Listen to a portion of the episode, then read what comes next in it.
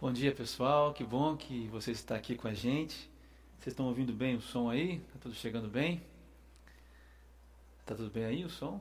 A gente está falando sobre encontros, perdão, encontros que Jesus teve. E hoje a gente vai falar sobre o encontro que Jesus teve com o centurião romano, que está escrito, descrito lá no, no Evangelho, né, segundo Mateus e também segundo Lucas.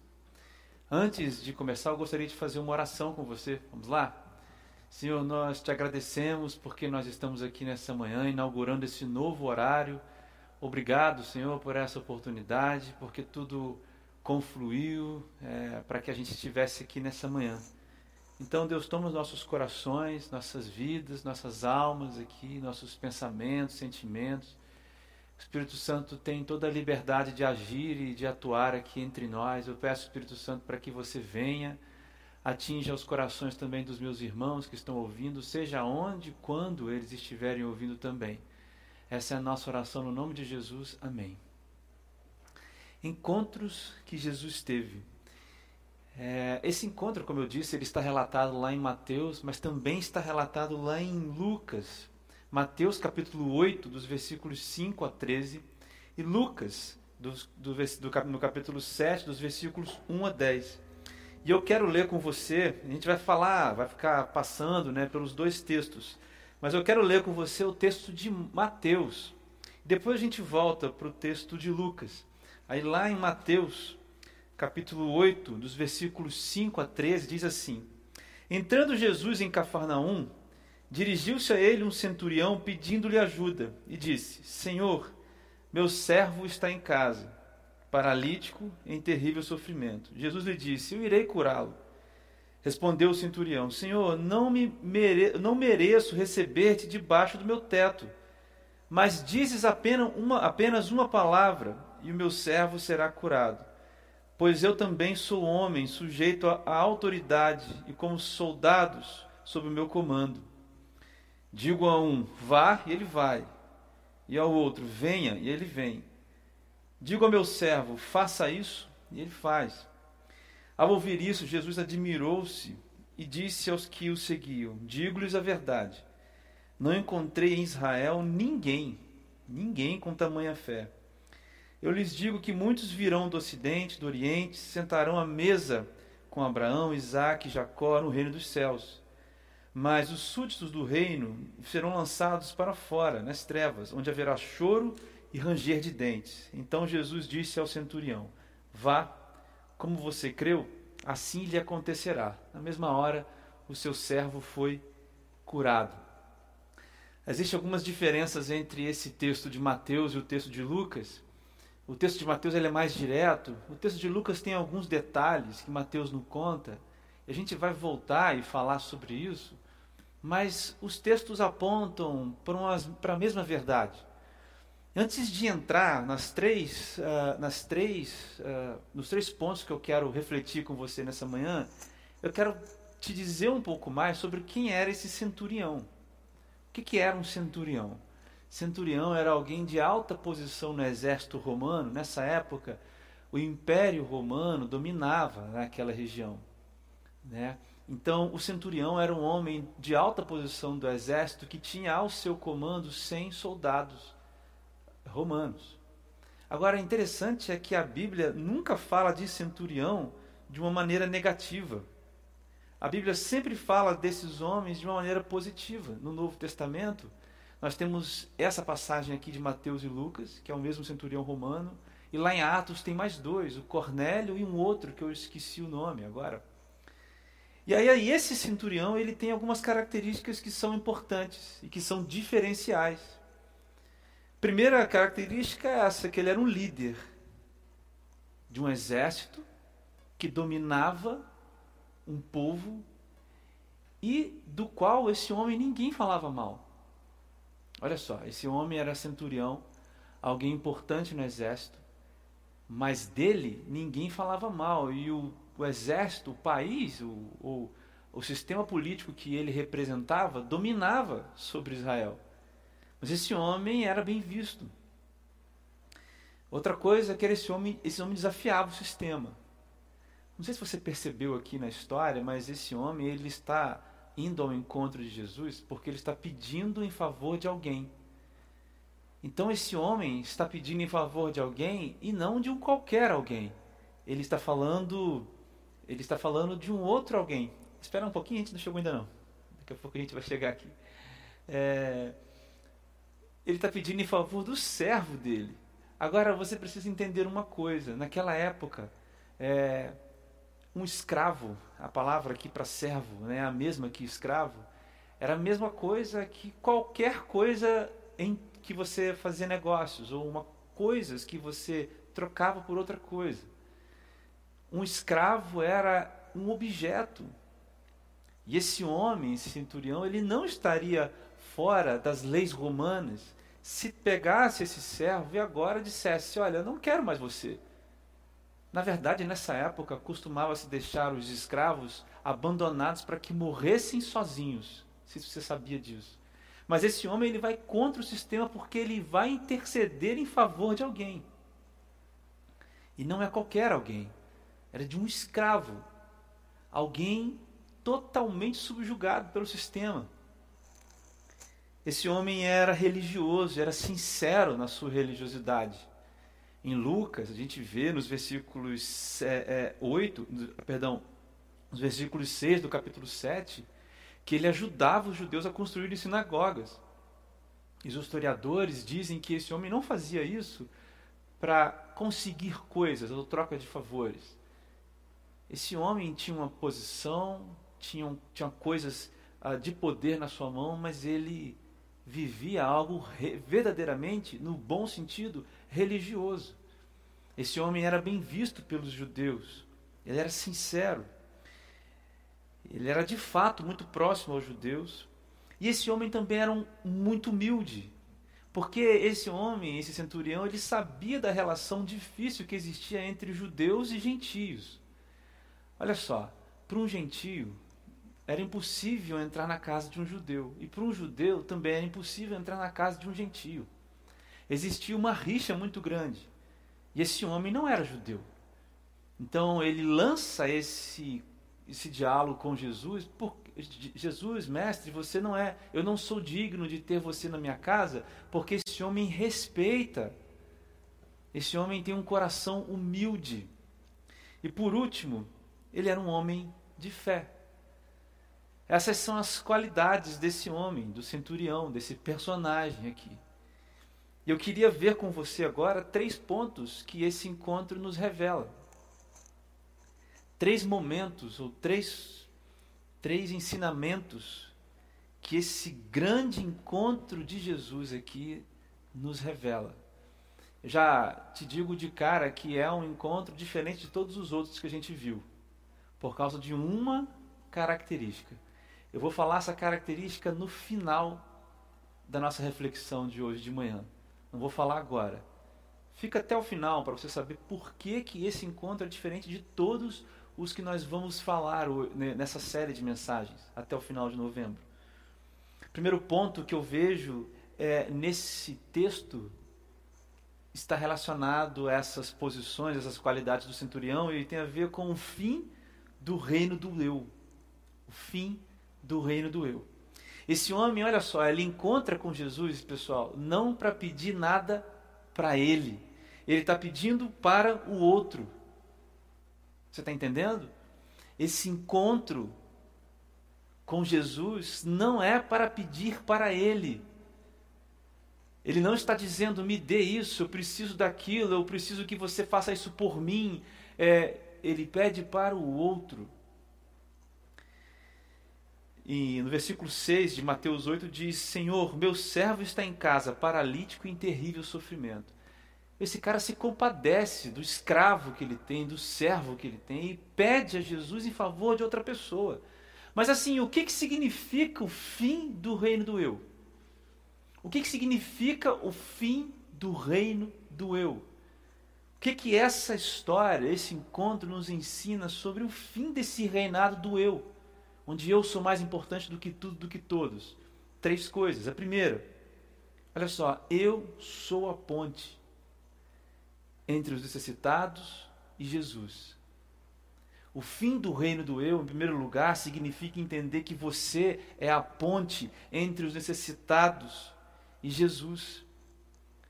A ponte entre aqueles que precisam e Jesus.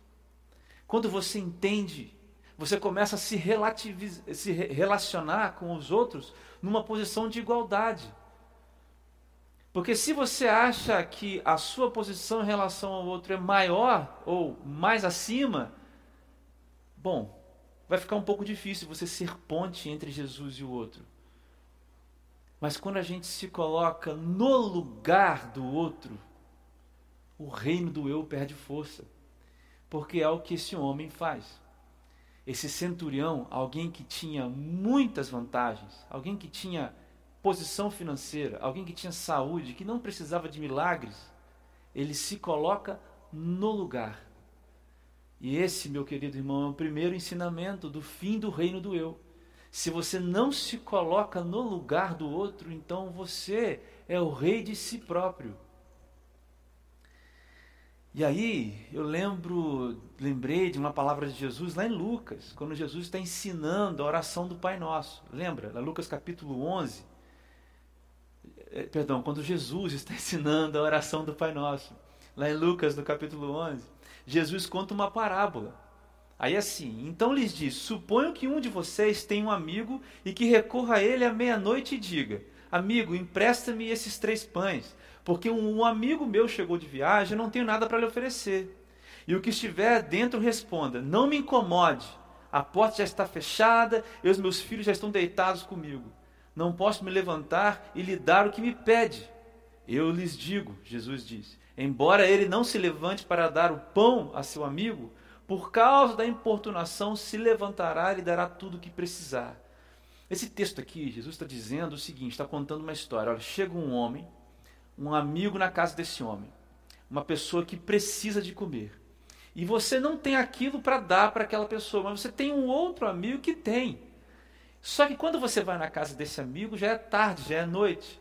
Então Jesus está falando, você vai bater essa porta. E muito provavelmente aquele que está dentro da casa vai dizer: Olha, já está tarde, não posso levantar, não quero. Mas de você insistir e bater na porta, aquele que está dentro vai te atender e você poderá auxiliar aquele que chegou até você necessitado. Essa aqui é a, é a, é a, é a, é parábola que Jesus conta em Lucas 11. E a ideia daqui é o seguinte: é se colocar no lugar do outro. Então, quando eu vejo essa, essa, essa posição desse homem, do centurião, eu vejo muito clara essa aplicação da parábola de Jesus lá em Lucas 11. Quando Jesus disse: Olha, bata a porta e importune. Porque, meu irmão, é uma situação de guerra. Eu sempre prego em cima desse texto de, 11, de Lucas 11 e digo isso não é uma situação cômoda. A parábola que Jesus conta lá em Lucas 11 é de alguém que está na noite, na madrugada, batendo na porta, porque alguém precisa naquela hora. Não é meio-dia, quando as coisas estão abertas, quando o sol está em cima, é quando à noite as pessoas estão dormindo, quando é difícil. Veja a situação que o homem, que o servo do centurião, do centurião estava, paralítico, em terrível sofrimento. Você precisa se colocar no outro no lugar do outro, porque o, o outro está num lugar de sofrimento. E talvez você não. Você compreende isso? Talvez você não esteja num lugar de sofrimento, mas o outro está num lugar de sofrimento. E, meu amigo, o lugar do sofrimento é o lugar da meia-noite. É o lugar de, do bater a porta até a porta ser aberta. Se você não for a ponte entre os necessitados e Jesus, o que é você então? Se somos a voz, o olhar, a mão que bate a porta em nome do próximo, então olha só, quantos estão morrendo de fome espiritual à sua volta? Se você, se eu e você somos a voz, somos o olhar e a mão que bate a porta em nome do próximo, quantos estão morrendo de fome espiritual à nossa volta? Seus pais, irmãos, tios, primos, quantos estão morrendo à sua volta?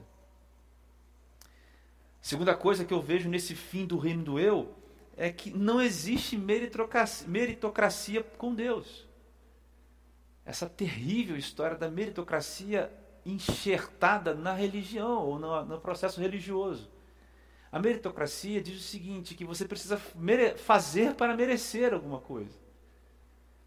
Isso pode ter uma relevância em outros aspectos da vida, mas com Deus isso não existe.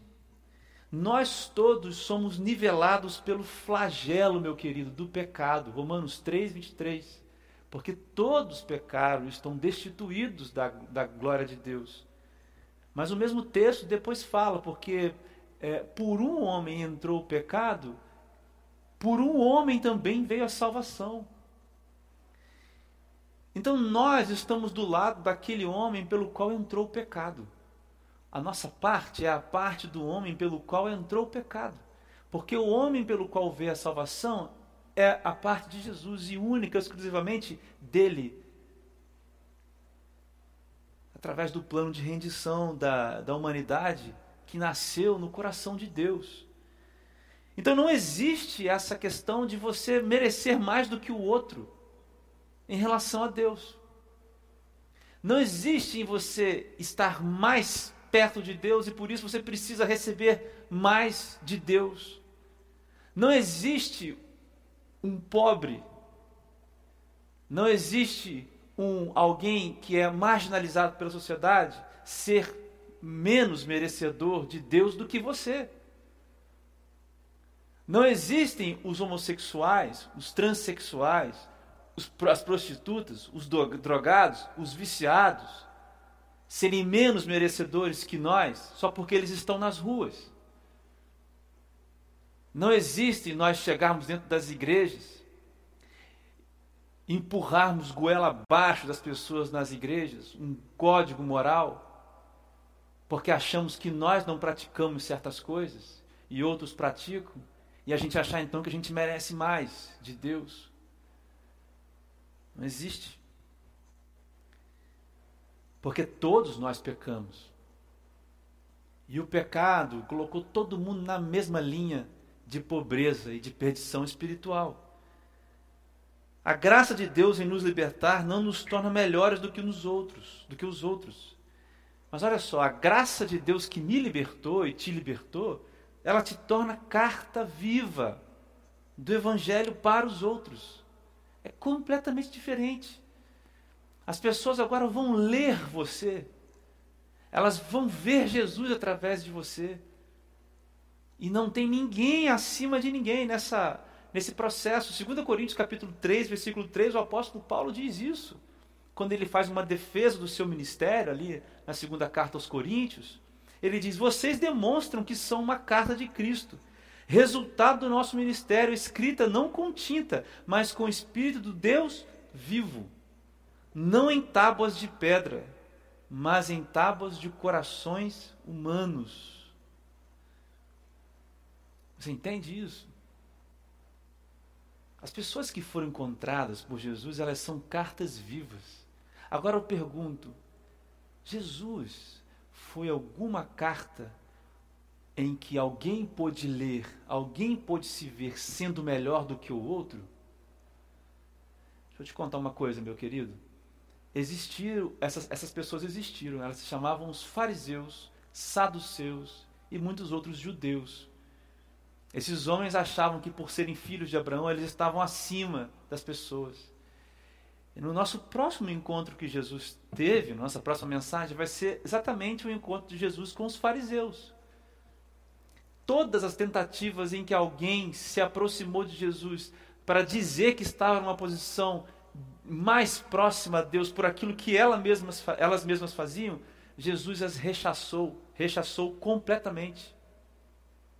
Se Jesus foi uma carta, e ele foi, viva, que foi o reino de Deus, o Evangelho, foi essa daqui. Todos pecaram. E se não for por mim, ninguém tem acesso ao Pai. Eu sou filho de Deus, Jesus dizendo. E se vocês quiserem ser filhos de Deus, eu sou o primogênito. Colossenses capítulo 1. Então, meu amigo, não é o reino do eu, mas é o fim do reino do eu. É o reino do nós. Nós todos que fomos encontrados e agora somos cartas vivas. Se nós somos cópias de Jesus, nós revelamos no nosso coração aquilo que foi gravado em coração de carne, corações humanos. A necessidade de que todos sejam salvos. Mas a realidade de alguém que está perdido não me coloca acima dessa pessoa. Para que o reino do eu se finde, meu amigo, você precisa entender que não existe meritocracia com Deus. E por fim, uh, nesse primeiro ponto, eu queria dizer que o reino do, do nós, então, o reino do nós, não o reino do eu, mas agora o reino do nós, ele é contrário ao sistema do mundo. Não será algo normal, natural. De novo, lá em Mateus 8, versículo 6: Senhor, o meu servo está em casa, paralítico em terrível sofrimento. Eu quero apontar para a palavra meu servo. Não era comum um centurião falar de um escravo dessa maneira. Mas ao, ao, ao se colocar como ponte, se colocar no lugar, ao entender que como ele precisa, o outro também precisa, esse homem, esse homem, perdão, esse homem acaba tendo uma posição muito contrária ao sistema. Então, você precisa entender que o reino do nós é contrário ao sistema. Olha só o que Jesus diz em Mateus 20 aos seus discípulos, do 25 ao 28. Jesus os chamou e disse: Vocês sabem que os governantes das nações as dominam. E as pessoas importantes exercem poder sobre elas. Olha só, Jesus falando sobre as questões políticas e de quem quer ser melhor do que o outro. Mas Jesus fala assim: olha, não será assim entre vocês. Pelo contrário, quem quiser tornar-se importante entre vocês deverá ser servo. E quem quiser ser o primeiro deverá ser escravo. Como o filho do homem, que não veio para ser servido, mas veio para servir e dar a sua vida em resgate de muitos. Jesus inverte a lógica, porque os discípulos estão falando quem vai ser o maior, quem será o maior dentre nós. Jesus diz: olha, lá no mundo, na política, nas relações políticas e pessoais, existe as relações de poder, né? as relações, como diz o Foucault, né, as relações de micropoder. Mas Jesus diz: olha, aqui entre nós é diferente. Você quer ser o maior? Tem que ser servo de todos. Você quer ser o primeiro? Tem que ser o escravo. Jesus diz: assim como eu fui, assim como eu sou, como eu vim para servir a muitos. Você entende, meu querido? O reino do nós é contrário ao sistema. Meu amigo, isso é uma palavra para nós que estamos na igreja, a gente precisa avaliar a nossa posição. Porque muitas vezes a gente constrói as relações, sobretudo eclesiásticas, partindo de relações de poder. E aí, meu amigo, onde existe poder, poder, poder humano sobre outra pessoa, existem reinos do eu.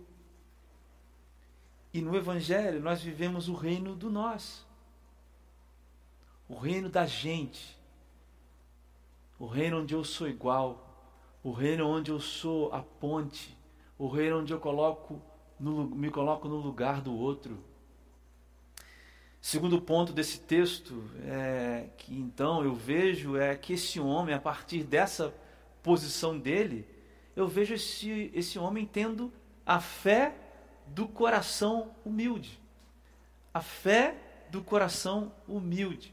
No versículo 7 do capítulo 8, lá de Mateus, Jesus fala assim: Olha, eu irei curá-lo. Agora, deixa eu te explicar o que, que Jesus quer dizer com isso. Jesus, Jesus era. Gente, Jesus, as coisas que Jesus dizia não eram à toa. Né? As coisas eram muito bem colocadas. Jesus disse isso porque ele queria ver qual seria a reação daquele homem. Jesus diz: Olha, eu irei curá-lo. Mas na verdade, o que Jesus está dizendo é o seguinte: Olha, sou judeu, vou entrar na casa de um gentio. E aí? Você é um gentio. E aí? Aí esse homem responde: Senhor, eu não mereço receber-te debaixo do meu teto, mas dize apenas uma palavra e meu servo será curado. Você entende o coração humilde desse homem? Porque ele poderia chegar e dizer assim: então vem logo na minha casa, vem rápido. vem rápido que está precisando, anda logo, vem. Mas esse homem tem humildade de saber um judeu não entra na casa de um gentio. Coração humilde. Olha, meu irmão, preste atenção nisso aqui. Eu quero que você anote isso daqui que eu vou falar agora. A fé do coração humilde enxerga os verdadeiros lugares e os seus ocupantes. Olha, a fé do coração humilde enxerga os verdadeiros lugares e os seus ocupantes. Quais são os verdadeiros lugares da história?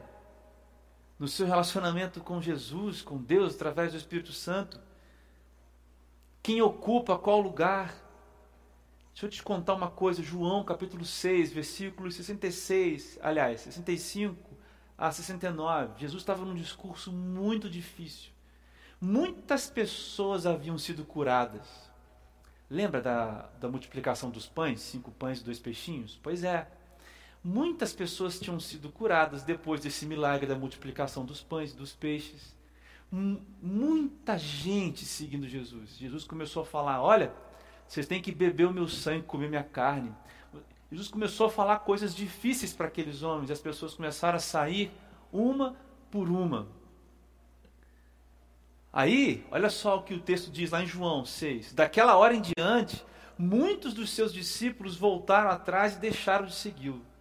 E aqui os discípulos não são os apóstolos, tá? Os discípulos são todos esses que seguiam Jesus, os, além dos doze. Veja, muitos do que seguiam a Jesus deixaram de segui-lo. Aí Jesus perguntou então para os doze agora: Vocês também não querem ir? Aí o Simão, Pedro, né, o Pedro respondeu assim: Senhor, para quem iremos? Tu tens a palavra de vida eterna. Nós cremos, olha, e sabemos que és o Santo de Deus. Essa passagem aqui em João, meu amigo, reflete muito bem essa verdade da fé do coração humilde que enxerga os verdadeiros lugares e os seus ocupantes. Porque quando é, nós entendemos que Jesus é aquele que dirige através da presença do Espírito Santo em nossas vidas, nós temos que nos colocar à disposição da direção. Mas se a gente começa uma guerra de braço com, as, com o Espírito, se a gente começa uma guerra de braços com Deus, o seu coração, o nosso coração, não é um coração humilde. É como se o centurião lá estivesse dizendo: não, vem logo aqui para cá. Mesmo que você não você seja judeu e não possa entrar aqui, essa regra aí deixa para lá. Entra aqui logo. Mas o coração humilde respeita e sabe quem é Jesus. E às vezes, meu querido, as coisas que ele nos pede são coisas difíceis. E às vezes o molde que o Espírito Santo lança sobre nós é um molde às vezes apertado. Mas a questão é o que, que você vai responder. Você tem outro lugar para correr? Você vai responder como os discípulos que abandonaram Jesus ou como o Simão Pedro aqui, o Pedro respondeu: Para quem nós iremos? Porque quem diz isso daqui, eu não sei para onde ir se não for para você, esse aqui é o coração humilde. Mas o coração soberbo diante de Jesus não vai aceitar. Ele vai dizer: Não, eu vou para outro lugar, vou para outro caminho. O que eu mais vejo são pessoas criando um pseudo-evangelho. Elas criam o evangelho de acordo com o que elas acham que é bom para elas, o que alimenta o coração delas. Então, assim, é, fazer aquele negocinho ali, fazer aquilo ali, ir lá e, e ter certas atitudes, é, a gente releva essas coisas. Ah, minha vida é lá na igreja, eu vou lá na igreja, toco e canto, então assisto lá o culto. Esse negócio de compromisso, de célula, de estar na igreja presente, chamado. Não, não, minha vida, meu trabalho. Mas aí Jesus pede, não, eu quero a sua vida toda, eu quero tudo. Eu quero tomar conta, eu quero controlar tudo, eu quero te dizer os passos em tudo. Quero que você aprenda a colocar os seus planos nas minhas mãos. E aí a gente cria um pseudo-evangelho. Não, essa parte não. Jesus quer acertar algumas coisas com a gente, essa parte não. Essa parte não, Jesus. Porque essa parte aí vai ser é, eu tenho que deixar, eu tenho que não te receber, porque eu sou um gentio e você é um judeu, como se fosse o centurião aqui dizendo. Mas, meu amigo, só existem dois lugares: perdido e salvador. Alguém aqui subiu numa cruz, morreu e ressuscitou. Você fez isso? Subiu numa cruz, morreu e ressuscitou? Não. Então, ao menos que nós encontremos as palavras de vida eterna, nós estaremos perdidos. Então, na verdade, o que o Pedro respondeu, só tu tens a palavra de vida eterna, é porque esse aqui é o lugar que nos cabe. Perdidos, mas encontrados, agora salvos. Quem não diz isso, só pode ocupar o lugar de perdido. Presta bem atenção, a fé do coração humilde enxerga os lugares, os verdadeiros lugares e os seus ocupantes. Por fim, nesse segundo ponto, a fé do coração humilde não tem problemas com a autoridade, com a autoridade de Jesus. O mesmo versículo 9, lá do capítulo 8 de Mateus, o homem centurião continua: Pois eu também sou homem sujeito à autoridade. Ele continua falando: Olha, eu sei, Jesus, que você não pode vir aqui, eu não sou digno de te receber na minha casa. Aí ele continua: Pois eu também sou homem sujeito à autoridade, com soldados sobre o meu comando, sob o meu comando. Eu digo a um, vá e ele vai, e ao outro, venha e ele vem. Eu digo ao meu servo, faça isso e ele faz autoridade. Esse homem não tinha problema com a autoridade de Jesus. Esse homem não tinha problema com o fato de Jesus dizer: para, corre, vai, sim, não, espere. Ele sabia em quem estava a autoridade e qual era a autoridade de Jesus. Lá em Mateus também Mateus, no capítulo 16, tem uma outra conversa de Jesus com os discípulos.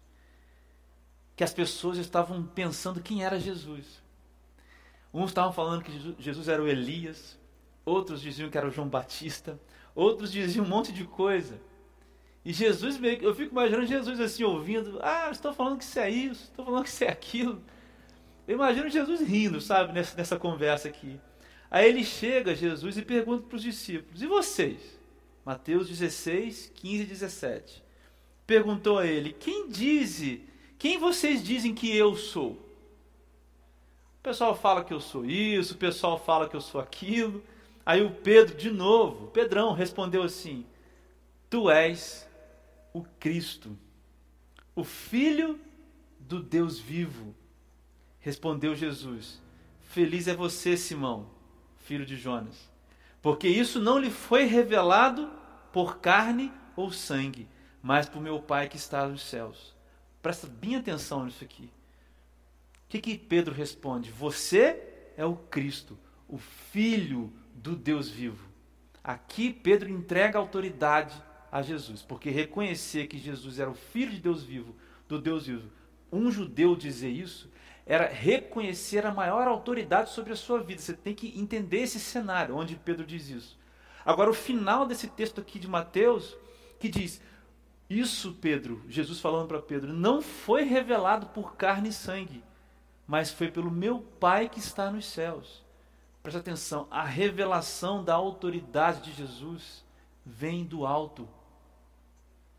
A autoridade de Jesus é revelação do alto. Reconhecer a autoridade de Jesus não pode ser alguma coisa que você simplesmente se coloca a partir de uma experiência humana e, e, e finalizada, limitada na experiência humana. É o próprio Deus quem mostra a você a autoridade dada sobre o Filho, sobre Cristo. Então, o problema da autoridade com Jesus é um problema de pessoas que não têm relação com o próprio Deus. Se a autoridade de Jesus é demais para você, então nada do alto foi revelado a você. Isso é muito sério. Porque quando Deus revela alguma coisa, como a autoridade de Jesus, nós abraçamos. Porque foi Deus quem disse. Agora, a Bíblia aponta o tempo todo para Jesus. Você quer ler Efésios? Sabe o que diz Efésios, em, em Colossenses, em tantas outras cartas de Paulo? Diz, meu irmão, olha que texto maravilhoso, diz que Jesus está sentado e que à direita de Deus e que debaixo dos seus pés estão todas as coisas, todas as coisas, e que nada foge ao controle das suas mãos. E que o Senhor colocou, que Deus colocou tudo. E, e, em Colossenses diz que Jesus Cristo é, é, a, é, a, é, a, é, o primo, é a primazia da criação. Colossenses capítulo 1 fala que Jesus é o supremo sobre a obra da rendição e sobre todas as coisas. Por que, que nós temos um problema em aceitar a autoridade de Jesus? Porque falta a revelação do alto. Amém? E por fim, eu quero te contar agora a parte 3 e a parte mais inusitada desse encontro para mim. O que é mais, mais assim é, é, é bonito nessa história é quem é que sai admirado nessa história. Meu amigo, esse encontro com o centurião aqui de Jesus foi um, foi um encontro que marcou a minha, a minha, a minha caminhada. Assim. Eu não tinha ainda parado para analisar tão profundamente esse texto. Mas o versículo 10 do capítulo 8 de Mateus, o texto que a gente está usando, diz assim: Quando Jesus ouviu isso, quando Jesus ouviu desse homem, então você não precisa vir aqui, não, Jesus. Eu não sou digno de, de que você entre na minha casa. Basta só uma palavra. Quando Jesus viu que aquele homem se colocava no lugar do outro, que aquele homem destruiu o reino do eu, que aquele homem tinha uma fé proveniente de um coração humilde, uma fé genuína. Quando Jesus viu isso, Jesus se admirou. Jesus diz assim: quando Jesus ouviu isso, ficou admirado e disse aos que o seguiam: eu lhes digo a verdade: jamais vi fé como esta em Israel. Já parou para pensar quem é que saiu admirado desse encontro? Não foi o centurião, foi Jesus. Quem saiu admirado desse encontro foi Jesus. Geralmente, quando a gente vê os encontros de Jesus com as pessoas, são as pessoas saindo transformadas, são as pessoas saindo pregando, são as pessoas saindo curadas. Realmente, aqui tem alguém curado, né, que é o servo do centurião. Mas a história foca nesses dois personagens, no centurião e, no Jesus, e em Jesus. E a atitude de Jesus ganha muita força, relevo aqui no texto, quando a gente começa a ler, sobretudo o relato de Mateus. Jesus é o que fica admirado. Agora, por que, que Jesus ficou admirado com esse homem? Foi apenas pela capacidade dele de se colocar na, no lugar do servo dele? Sim, isso admirou Jesus, é verdade. Foi a capacidade desse homem de entender que ele é, é, tinha é, é precisava obedecer. Foi o coração humilde desse homem? Sim, foi isso também. Isso também admirou Jesus. Mas tem mais uma coisa. O que mais admirou Jesus naquele homem. E o que fez Jesus sair admirado desse encontro. E o que tem que ser perseguido por mim e por você. Foi a fé que esse homem teve. Foi a fé que o centurião teve. Foi a fé que esse homem teve, genuína e verdadeira. Uma fé genuína e verdadeira, meu querido irmão. Esse é o ponto que faz com que Jesus se admire com as pessoas. Fé nele, genuína e verdadeira. Uma fé que esse homem tinha que o fazia viver como ele vivia colocar um escravo no mesmo nível, ser humilde diante de Jesus, reconhecer a autoridade de Jesus. Agora veja que essas qualidades são consequências da fé.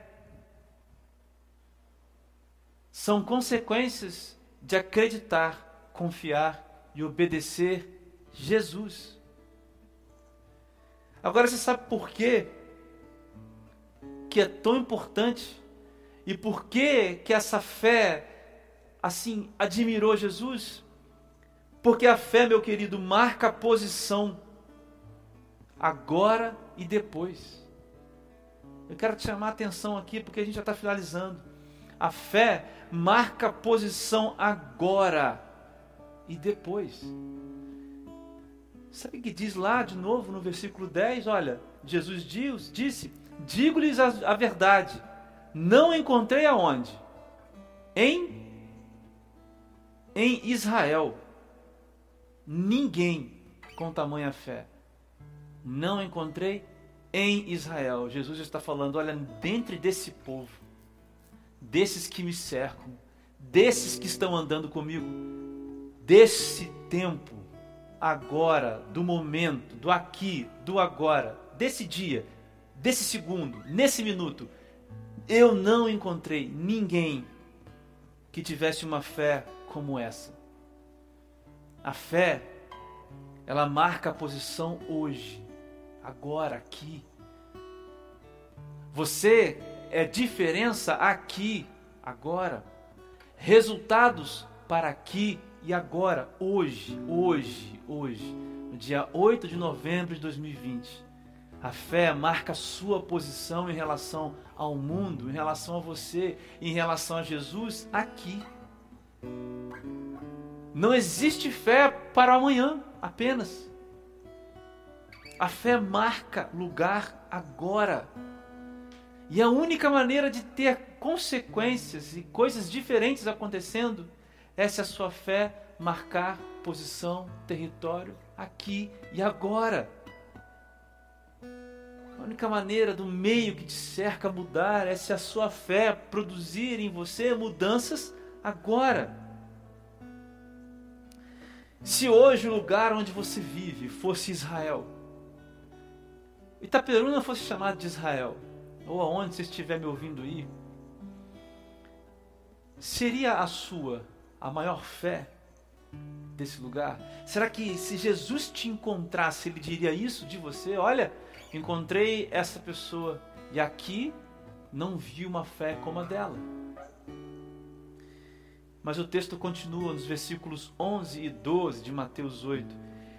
E aí Jesus diz uma frase muito difícil. Ele diz assim: Eu lhes digo que muitos, muitos virão do Oriente e do Ocidente, se sentarão à mesa com Abraão, Isaac e Jacó no reino dos céus. Mas os súditos do reino serão lançados para fora, nas trevas, onde haverá choro e ranger de dentes. O que Jesus está dizendo é: olha, muitos do que não são judeus ainda alcançarão. Era isso que Jesus estava dizendo. Os gentios, como esse homem aqui, ó, o centurião, não era descendente de Abraão, não era da linhagem pura dos judeus, mas para homens como esses, existiu, existe e existirá um lugar à mesa com Abraão, Isaac e Jacó no reino dos céus. Por isso que a posição, a fé, marca a posição no futuro. Por isso que eu falei, posição agora e depois.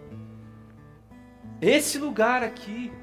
Mas os súditos dos reis, os súditos do, os súditos do reino, os judeus, aqueles que se julgavam melhores, esses, esses serão lançados para fora, onde haverá choro e ranger de dentes. Você está entendendo? Jesus de novo colocando. E aqui não é a questão de ser judeu ou gentio. Aqui é o seguinte: olha, é quem tem fé e quem não tem. De quem eu sou o Salvador e de quem eu não sou o Salvador, Jesus dizendo. Por isso que a lição desse texto é a fé. A lição desse texto que nós tiramos todas essas qualidades maravilhosas que a gente viu nesse homem são provenientes de uma fé que mudou agora e que apontou esse homem para a eternidade mais feliz que alguém pode alcançar. Não são os títulos que mudam o futuro. Não são as coisas que você tem que mudam o futuro, mas é a fé. O único lugar possível de felicidade plena e eterna para qualquer homem, qualquer mulher, qualquer pessoa, só pode ser alcançado por meio da fé. Essa é a mais importante lição desse texto. O que Jesus encontrou naquele homem e fez Jesus não só ficar feliz, mas admirado e dizer para todos: Eu não encontrei em Israel alguém como esse homem. É a fé, meu irmão. Qual é a sua posição hoje? Qual é a sua posição no futuro? Eu vou fazer três perguntas e vou finalizar aplicando com você essa mensagem. Você ouviu várias características desse desse centurião. Você viu vários pontos desse texto aqui junto comigo. Em qual reino você vive? O reino do eu, onde você está lá, os outros estão abaixo ou longe, ou o reino do nós, onde você se coloca no lugar, onde você é o servo, onde você é o primeiro, é aquele que se coloca no lugar do outro, que se coloca para servir o outro. Quando Deus quer colocar fé em seu coração, presta atenção, quando Deus quer colocar fé no seu coração, qual é o tipo de coração que ele encontra? Um coração humilde, que respeita as normas e a autoridade e a posição de Jesus? Ou um coração duro, onde é difícil plantar, onde é difícil germinar a semente da fé. Qual é o coração que Jesus encontra, que Deus encontra, quando Ele tenta plantar fé em você, a fé que você pede?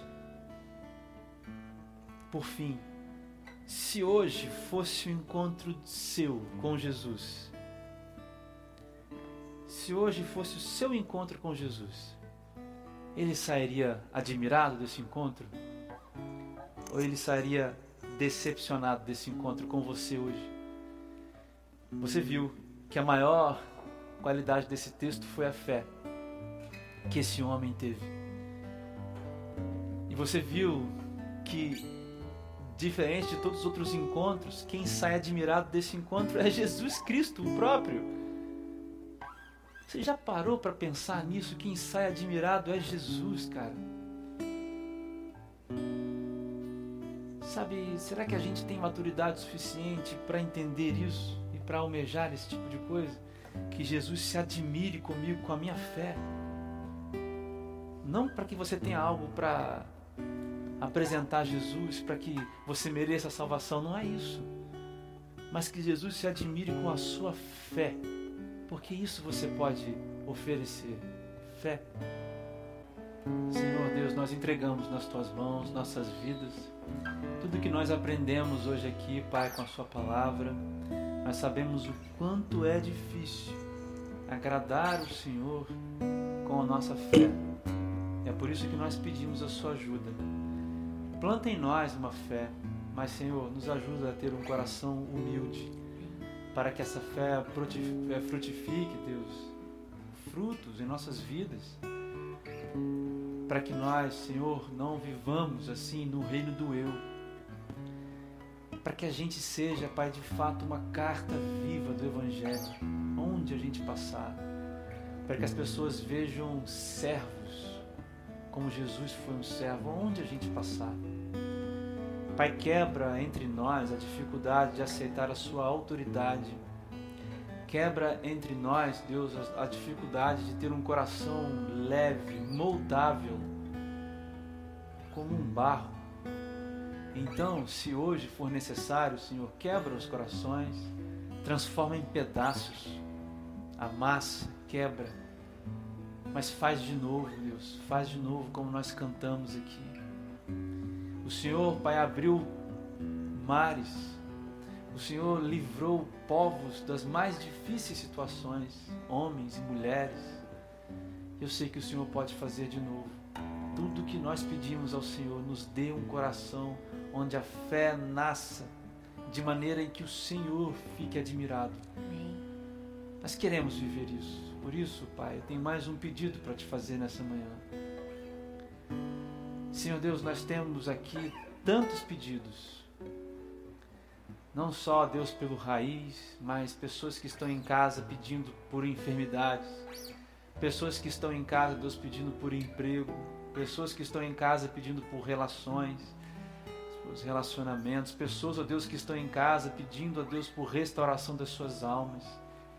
Pai, assim como esse centurião um dia disse para Jesus, nós dizemos, daí, Pai dos altos céus, diz apenas uma palavra para que tudo mude diz apenas uma palavra para que tudo mude, Senhor Deus. Nessa hora, nós nos colocamos aqui sentindo as dores dos nossos irmãos. Abençoa, Deus, os que estão nos hospitais. Pai, os, os que estão ouvindo, Deus, os corações dilacerados. Pai, por favor, ajuda essas pessoas. Cura essas pessoas para a honra e para a glória do Seu nome, no nome de Jesus. Eu te peço por esse movimento, meu Pai por todos os sonhos, projetos, planos que nós temos e por todos os planos que o Senhor tem para nós. Que a gente alcance, Deus, em oração, custe o que custar, com joelhos em oração, com horas de palavra, de leitura, de entrega, mas que a gente alcance, Pai, pela fé, tudo que o Senhor também tem a fazer entre nós. Pai, eu coloco todos nas tuas mãos, Senhor Deus, desta manhã. Que essa palavra encontre lugar, morada e faça fruto. No nome de Jesus. Eu te exalto o teu nome, Deus, por essa palavra, pela sua companhia, pela sua misericórdia. Eu te agradeço por tudo, pelo perdão dos nossos pecados, por nos tornar filhos em Jesus, filhos teus, Pai. Obrigado por isso.